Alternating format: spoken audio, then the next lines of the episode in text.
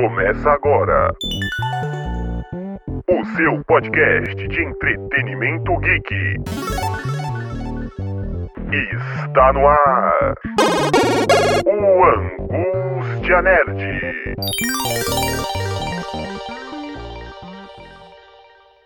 Opa, e aí, tudo bem? Pra você que não me conhece, meu nome é Vitor e eu sou o Nerd101 e seja muito bem-vindo a mais um Angústia Nerd, um programa do Nexp Podcast. E no programa de hoje, nós estaremos tendo uma conversa muito legal com o Eliel Andrade, da O Data Center. E nós tocamos uma ideia muito legal hoje, referente aos data centers e o mundo dos jogos que mudaram muito, evoluíram e tiveram grandes questões durante essa pandemia. Opa, tudo bem? Obrigado pelo espaço, pelo convite aqui. Vai ser um prazer poder bater um papo com a galera aí e falar do que, que, que acontece por trás das câmeras aí desse mundo dos games.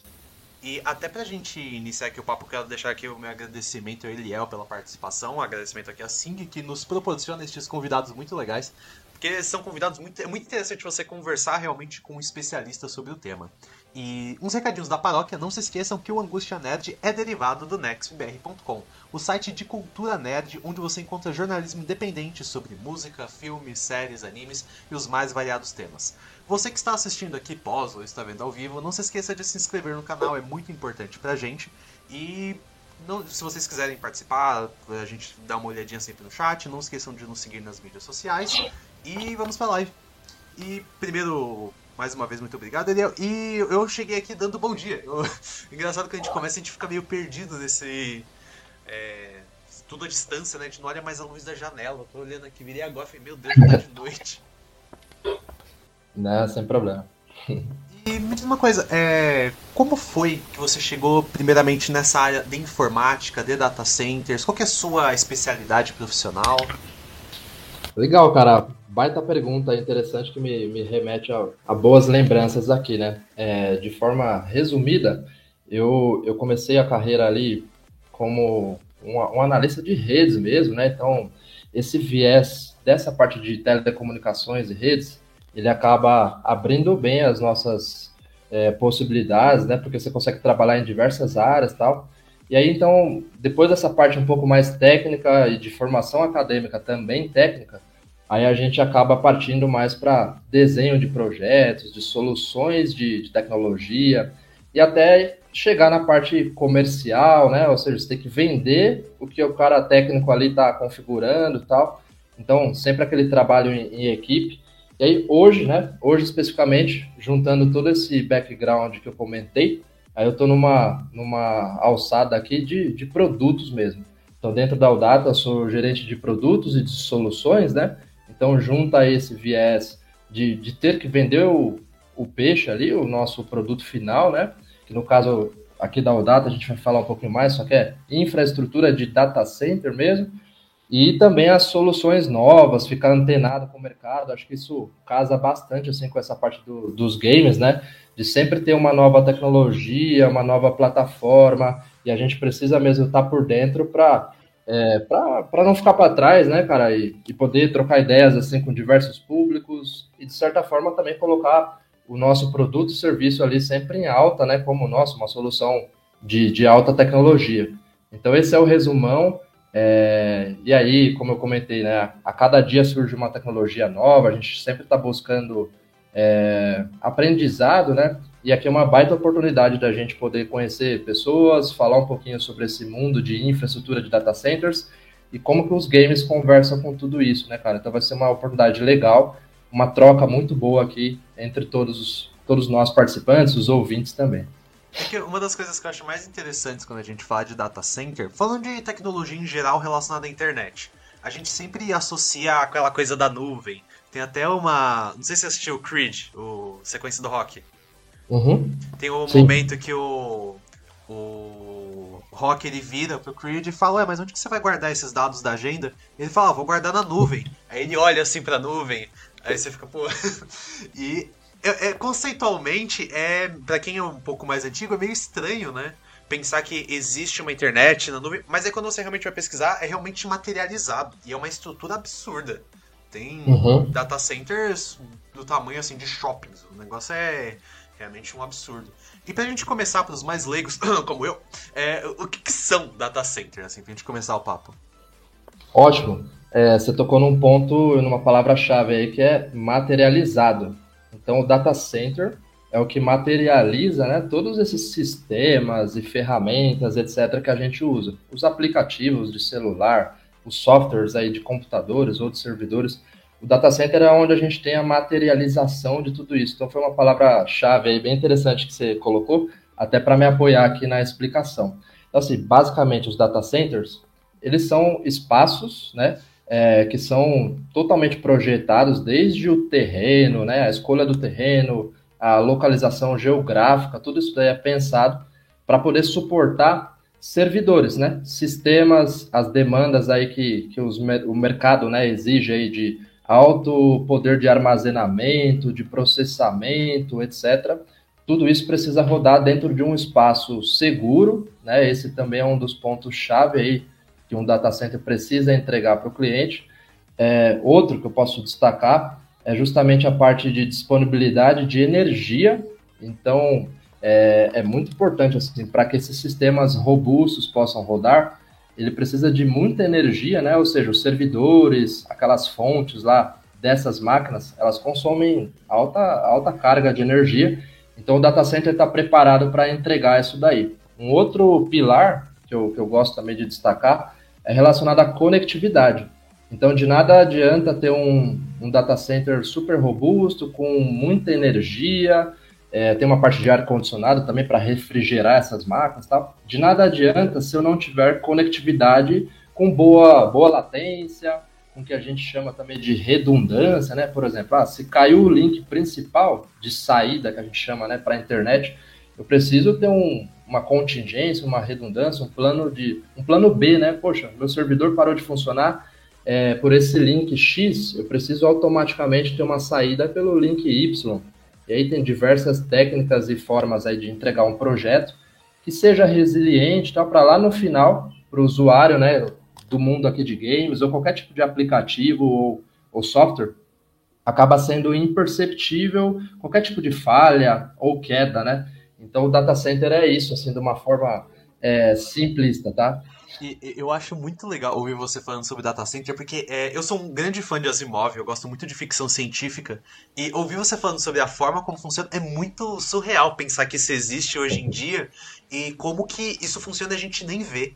Tem até aquela curiosidade que costumam falar daqueles data centers da Microsoft, que eles ficam no fundo do mar, eles tiveram uns problemas com os tubarões.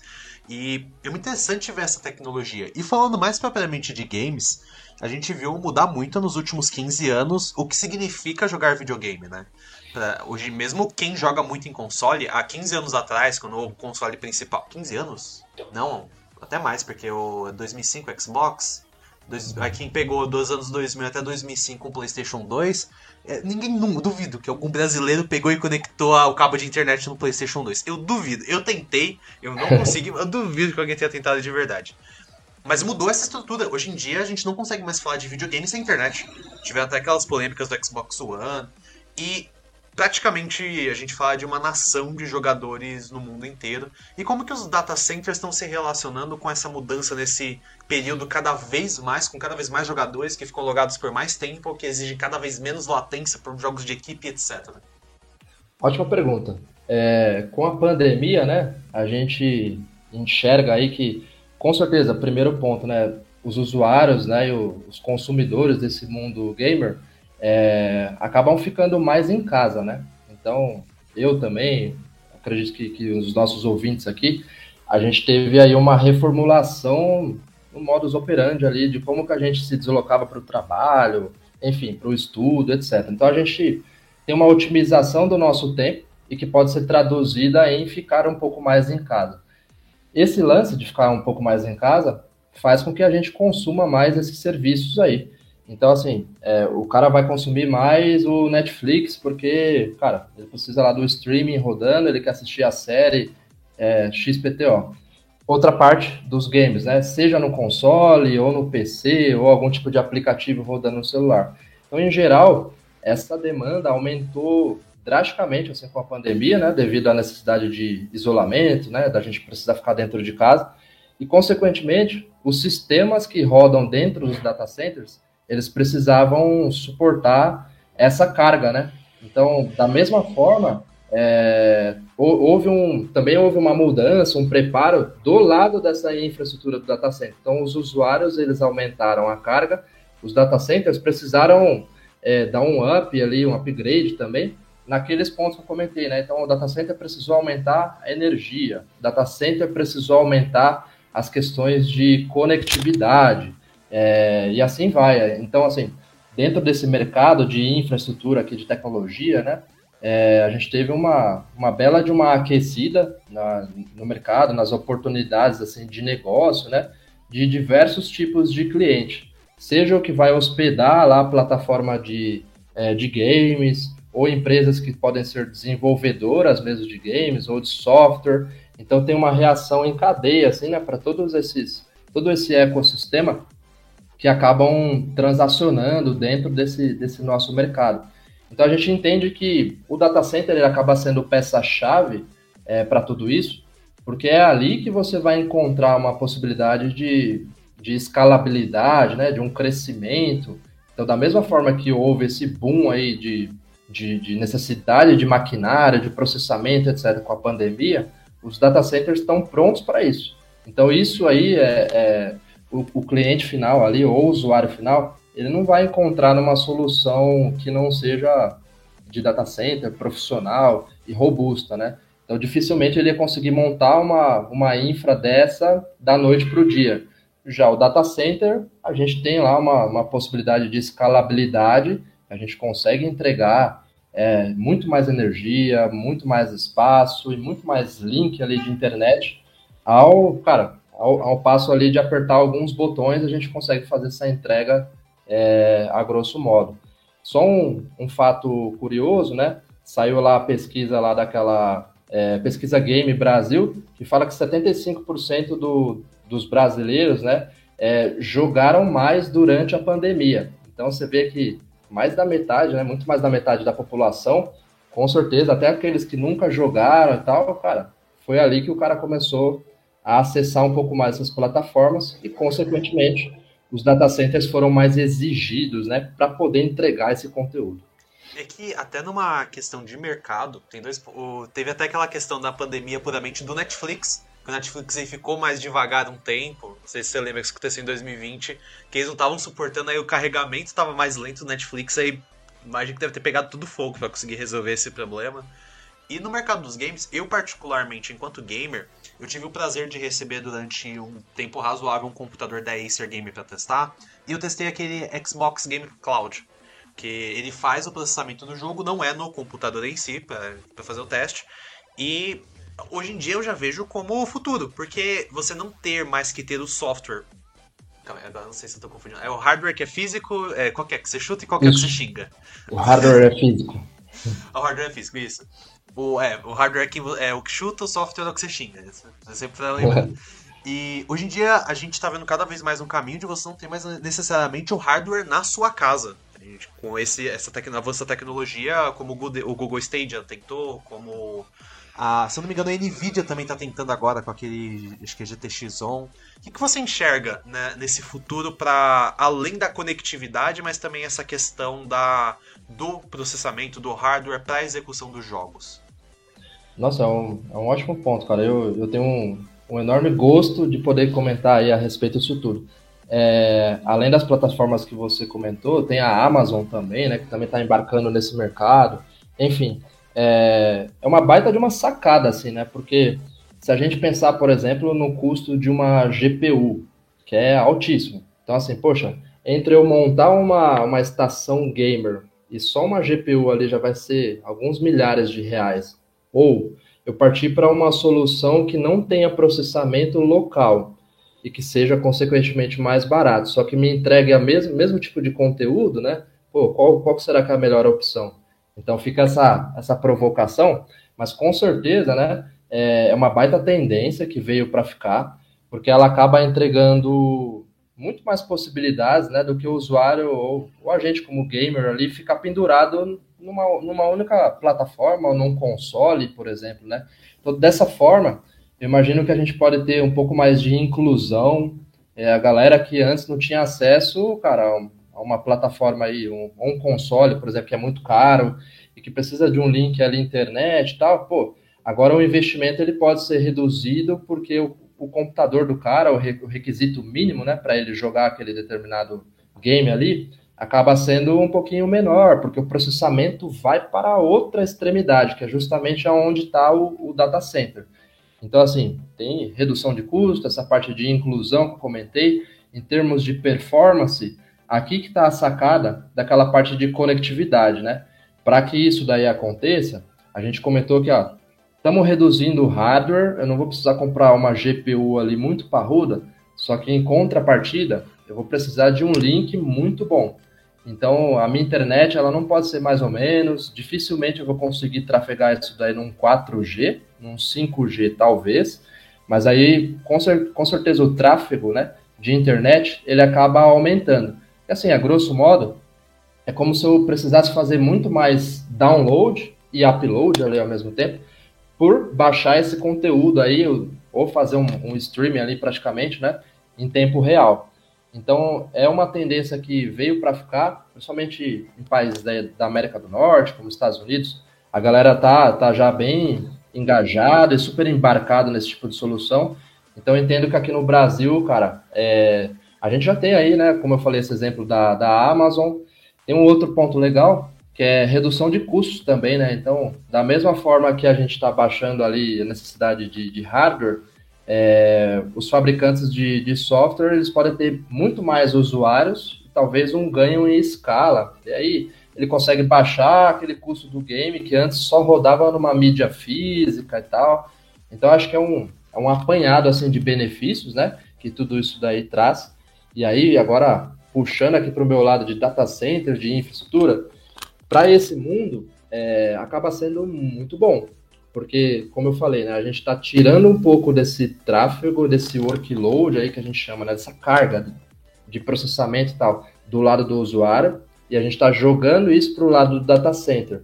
Como que a gente traduz, né? Se eu tenho mais necessidade de processamento armazenamento do lado do data center, consequentemente, as empresas de data center vão precisar entregar muito mais espaço, muito mais energia, muito mais link né, de, de conectividade aí, é, para essas empresas que, que são as empresas de gamer, de games, desculpa, que vai fazer essa hospedagem dentro de um data center.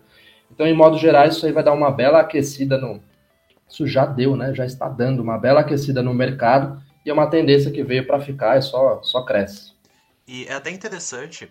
Eu tive o prazer de testar realmente um computador gamer e aí eu peguei e falei, pô, ele, ele roda aqui. Mas e aí com a minha conexão? Eu moro na periferia de São Paulo. Por mais que aqui, ah, pô, aqui não é o norte do país, mas ainda assim é, menos, é mais longe da central. E rodou liso. Eu consegui jogar com Game Cloud, Guardiões da Galáxia, Forza Horizon, Star Wars Fallen Order. Foram jogos que eles rodaram assim, lindamente, liso. E uma coisa que eu fico até, eu acho interessante, até meio assim para debate, é uma questão ambiental, né? você tem, em tese, você consegue ter uma redução mesmo que mínima. Vamos pressupor que você consiga reduzir em 5% a produção de hardware. Ainda assim, 5% para um padrão mundial é um absurdo de diminuição, né? Total, cara, total. É, a gente sabe aí que, que tem, tem vários insumos aí necessários né, para produção de hardware, né? É, e com certeza, se a gente diminuir aí um pouquinho aí sei lá, o silício que vai lá na, nas placas que, que rodam dentro da, da GPU, cara.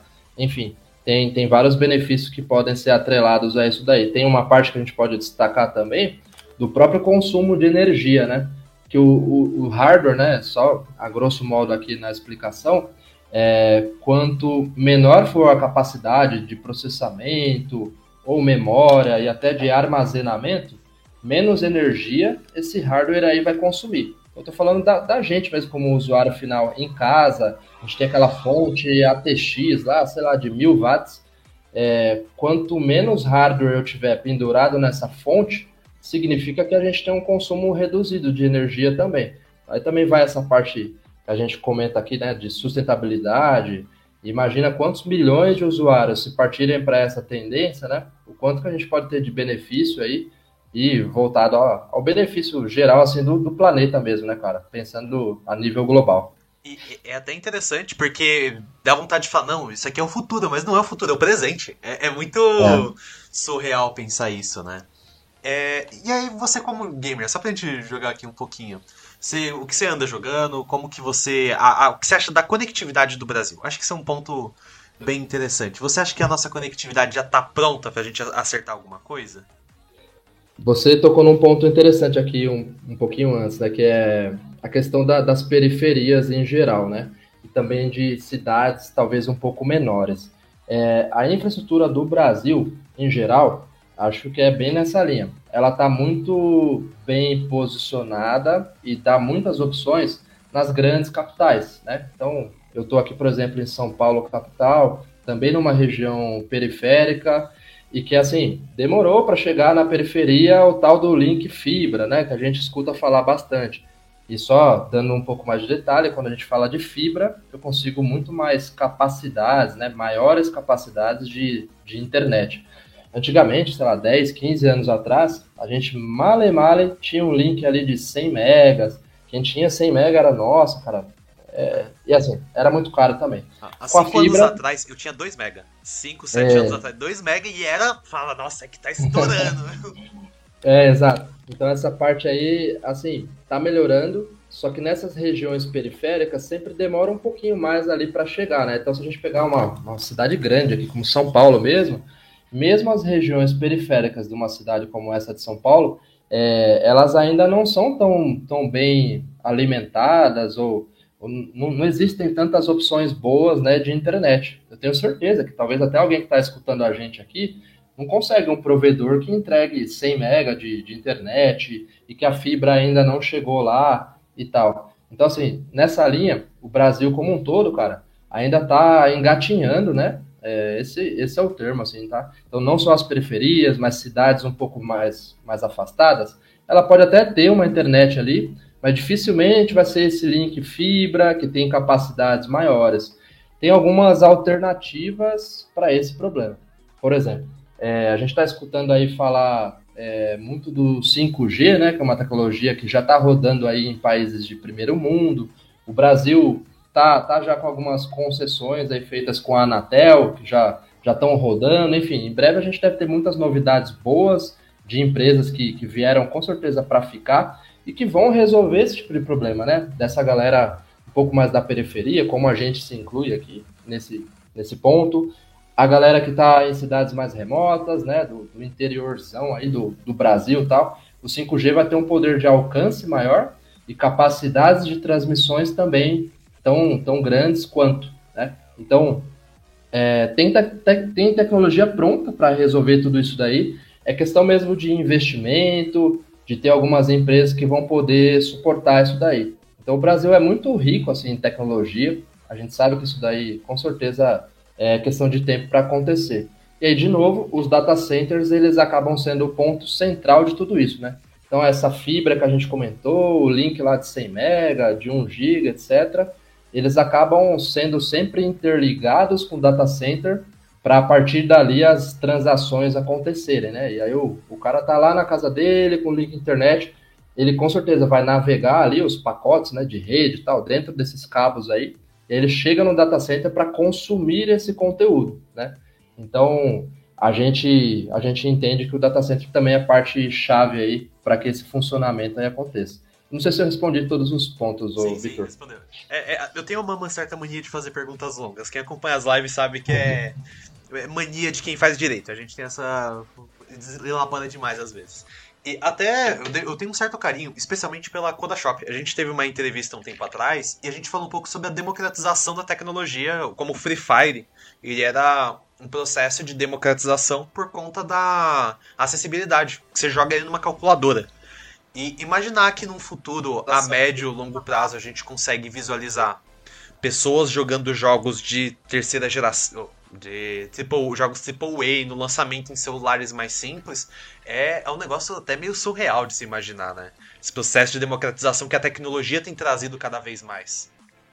É, com certeza, cara. Tem, tem uma parte, até uma responsabilidade social aí envolvida, né? Eu tenho certeza que as empresas de, de games, elas são super engajadas e antenadas aí com essa causa, né? Então, se a gente colocar um exemplo aqui, certamente existem jogos educativos, né, para crianças que estão aprendendo a ler, cara.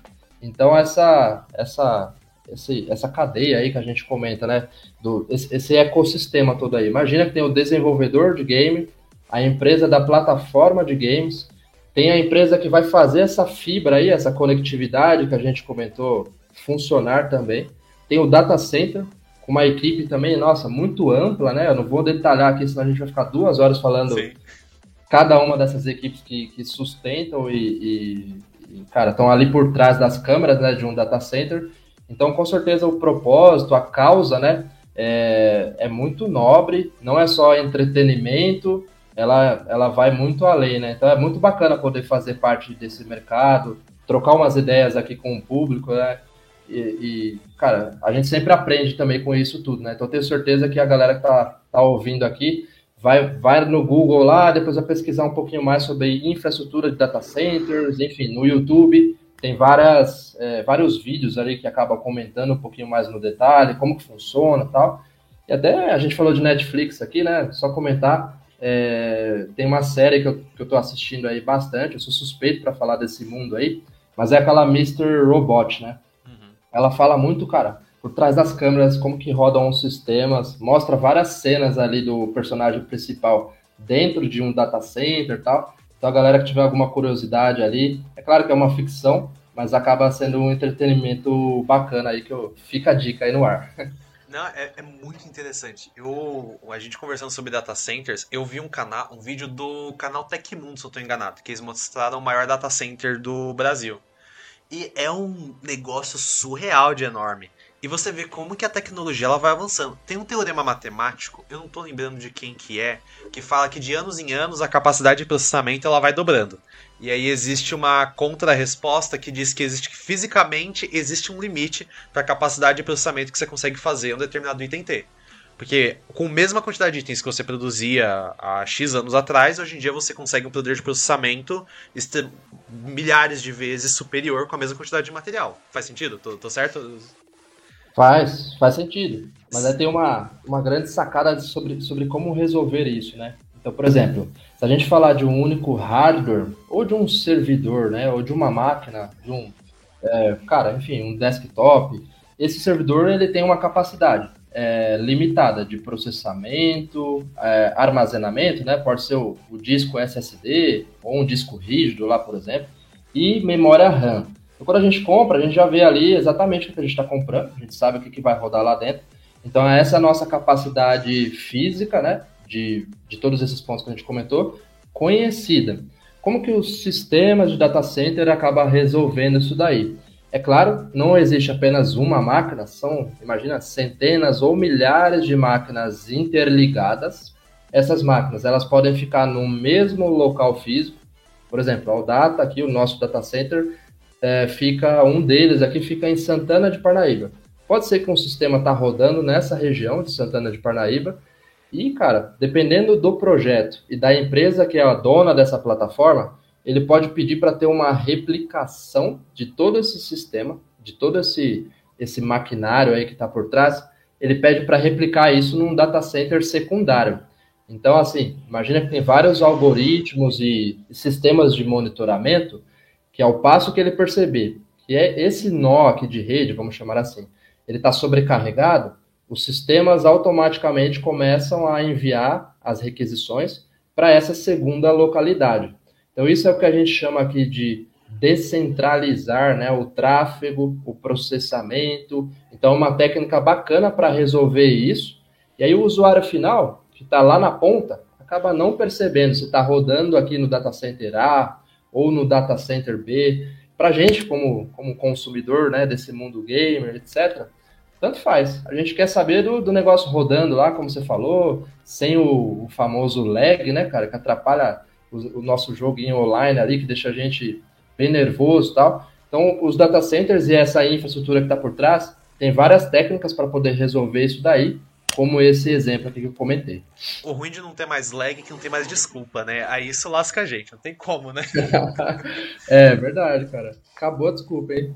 E falando um pouco mais sobre a, o trabalho dentro dos data centers, a gente vê muito uma certa confusão das pessoas quando a gente fala de especialização, de cursos técnicos, porque acha que vai fazer TI, vai fazer TI e vai aprender a consertar computador.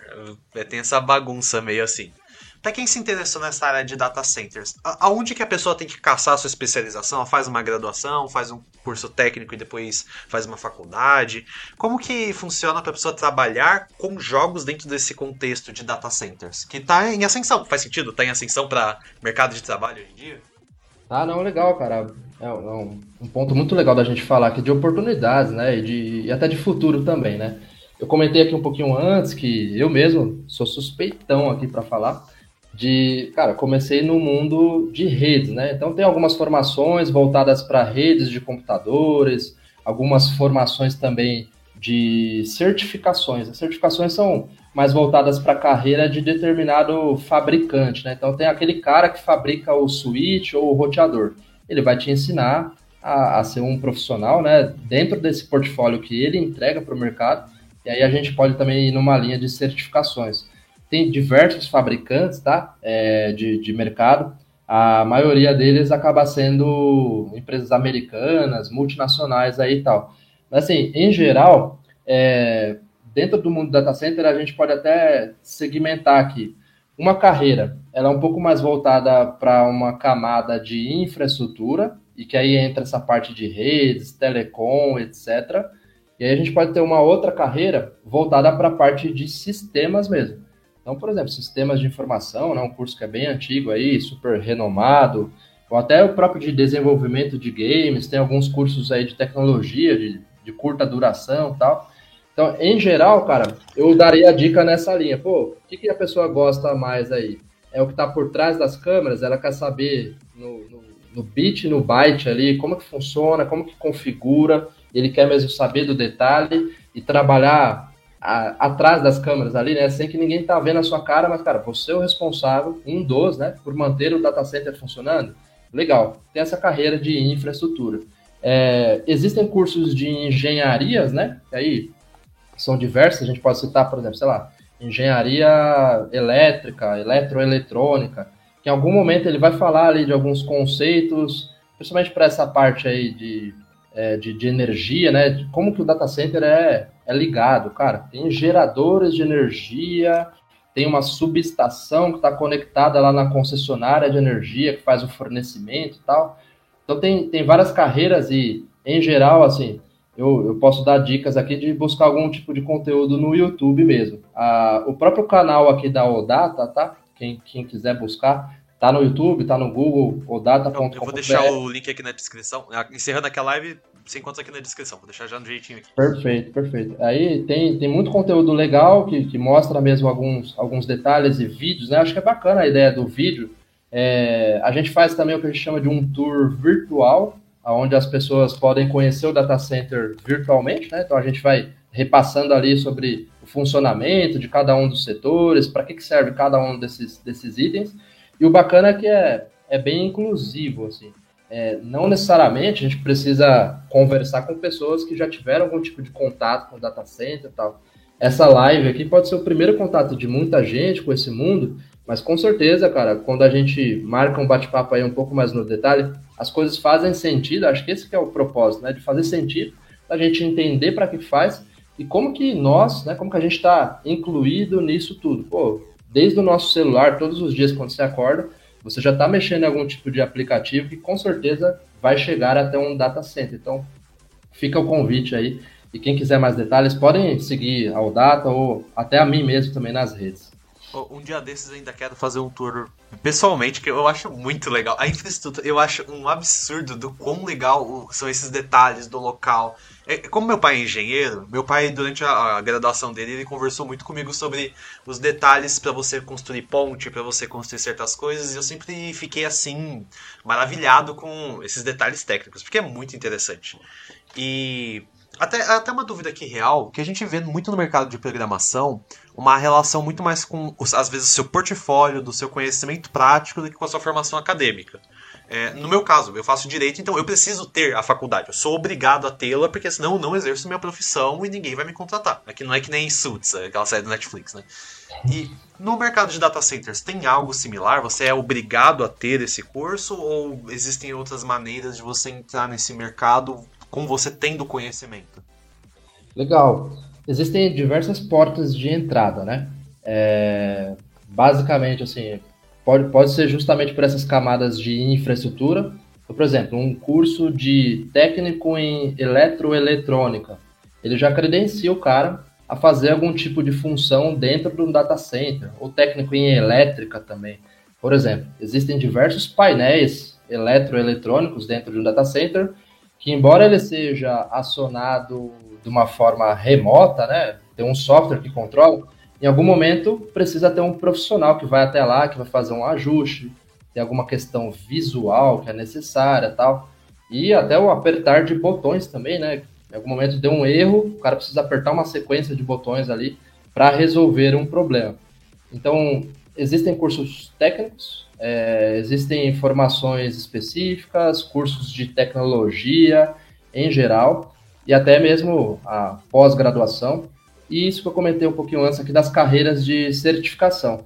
A certificação, eu entendo que ela já não é uma, uma porta de entrada, ela já é para aquele cara que quer se especializar mesmo naquela determinada ferramenta, talvez já está trabalhando com ela há um tempo, e que ele quer ser o, o mestre, cara, ele quer dominar ela e ter essa chancela, vamos dizer ali, de que ele, ele domina 100% da tecnologia daquele determinado fabricante. Então, em geral, eu sei que existem cursos gratuitos também, hoje em dia com EAD, né? Tem diversas formas aí de, de absorver esses, esses conteúdos que podem ter custos baixíssimos aí também. É, YouTube, cara, tem muita informação, acho que é aquela pessoa, né? Deixar aqui também a provocação aqui.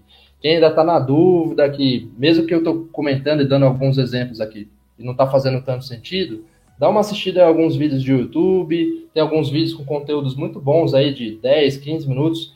Existem muitos é, TED, TED Talks também, cara. Eu gosto de assistir, dar uma expandida assim, nos nossos pensamentos. Então eu, eu entendo que esse conteúdo, talvez um pouco mais intermediário, ajuda na tomada de decisão ali para depois você partir para uma carreira mais acadêmica, tá? E falando um pouco mais de jogos propriamente, é, antes da gente começar, eu citei o filme do Fur Guy, eu recomendo, muito bom, do Ryan Reynolds, que a ideia é que eles criam um jogo e dentro desse jogo um NPC, eles usam uma inteligência artificial específica que esse NPC cria vida. E uma das coisas mais interessantes, tem até o Steve de Stranger Things atuando no filme, tem um elencozinho legal. É bem filme Sessão da Tarde, mas é divertidinho. E o que, que acontece? A empresa Opa, acho que tá dando retorno. Tá, opa, acho que. É, é, tava dando, acho que o eco. E nesse meio tempo, a, tem, um, tem toda a trama do filme, lá, lá, toda aquela virada. E dentro da empresa The Games, a, a empresa dela, eles produzem uma espécie de GTA e no subsolo deles é onde que fica o data center deles. Que tem um dado momento que o cara pega o um machado, eu até brinquei porque a segurança de data center não é brincadeira. É um sistema mega complexo, né?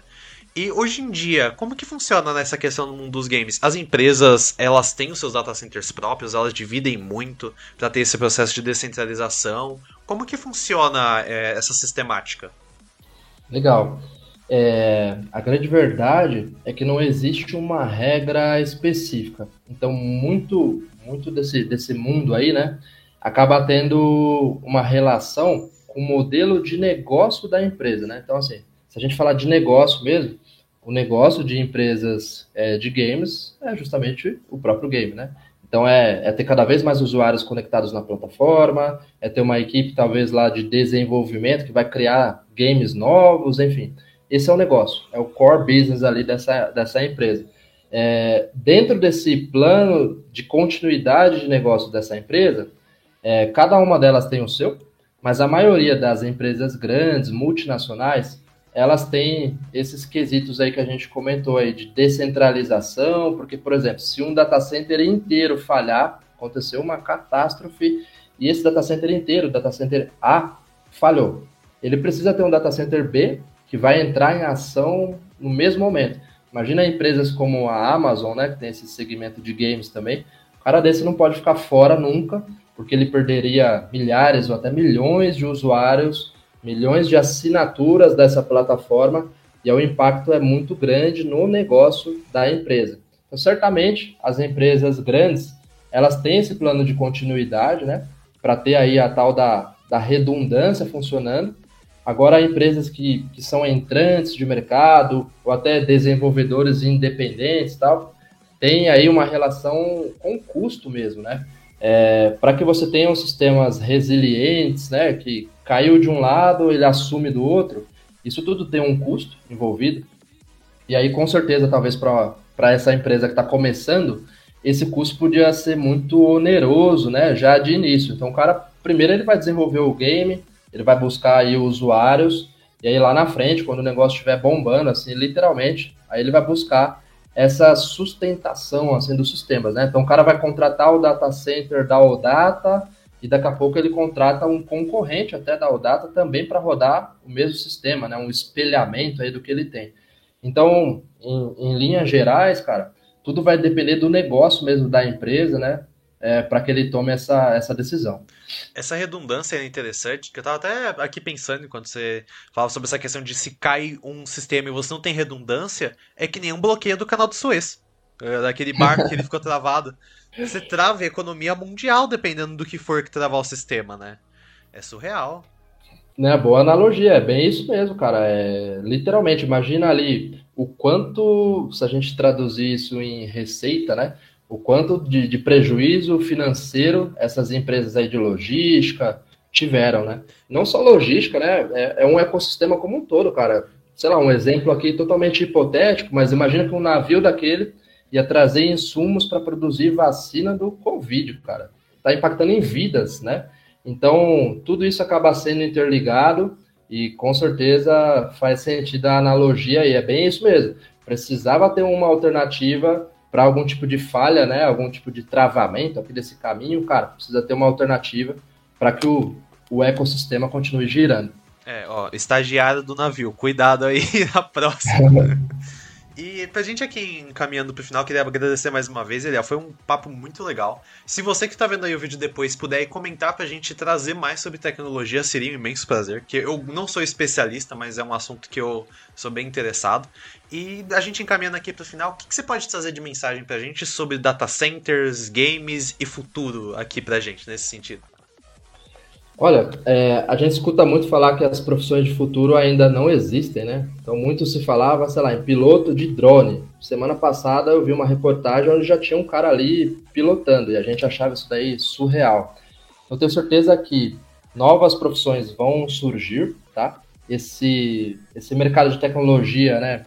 Como eu falei aqui no início, eu sou suspeito para falar dele, mas eu entendo que acaba tudo tendo relação com tecnologia, seja, seja de data centers ou de sistemas, né, essas plataformas que a gente comentou, essas profissões de, de futuro, com certeza ela vão, vai ter algum tipo de, de ligação, cara.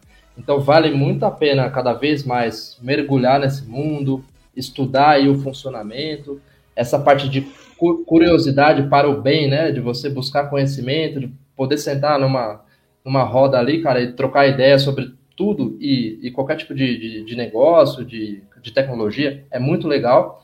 Então vale muito a pena. Seja, seja até mesmo para um conhecimento próprio, de bagagem, o cara fala, pô, não quero trabalhar com isso, já estou bem aqui no que eu faço, mas vale o conhecimento, vale buscar informações. Então, é, a internet também está bombando aí de, de possibilidades, né, de informações, então vale muito a pena. E eu tenho certeza que esse segmento aí, ele está cada vez mais aquecido, cada vez com mais oportunidades aí de, de trabalho, de negócios, etc. Então vale a gente ficar antenado e, e mergulhar de cabeça, porque é o que veio para ficar mesmo, e a tendência é só amplificar cada vez mais. Cerramos aqui mais um Angústia Nerd. Muito obrigado para você que ouviu. Não se esqueça de que este programa do Angústia Nerd ele é gravado no YouTube originalmente como live. E se você quiser acompanhar estas lives, é só você entrar lá. Além disso, não se esqueça de me seguir nas mídias sociais, Victor Nerd 101, e também seguir o Nexp para você acompanhar as mais quentes e mais interessantes notícias do jornalismo independente sobre música, cultura pop, animes e muito mais no nosso Instagram, NextBR. Além de não se esquecer, por favor, de seguir o site. Gostei muito de ter a companhia de vocês. Meu nome é Vitor, eu sou o Nerd de 101 e espero vocês no próximo nível. Você ouviu o seu podcast de entretenimento geek. O Angústia Nerd.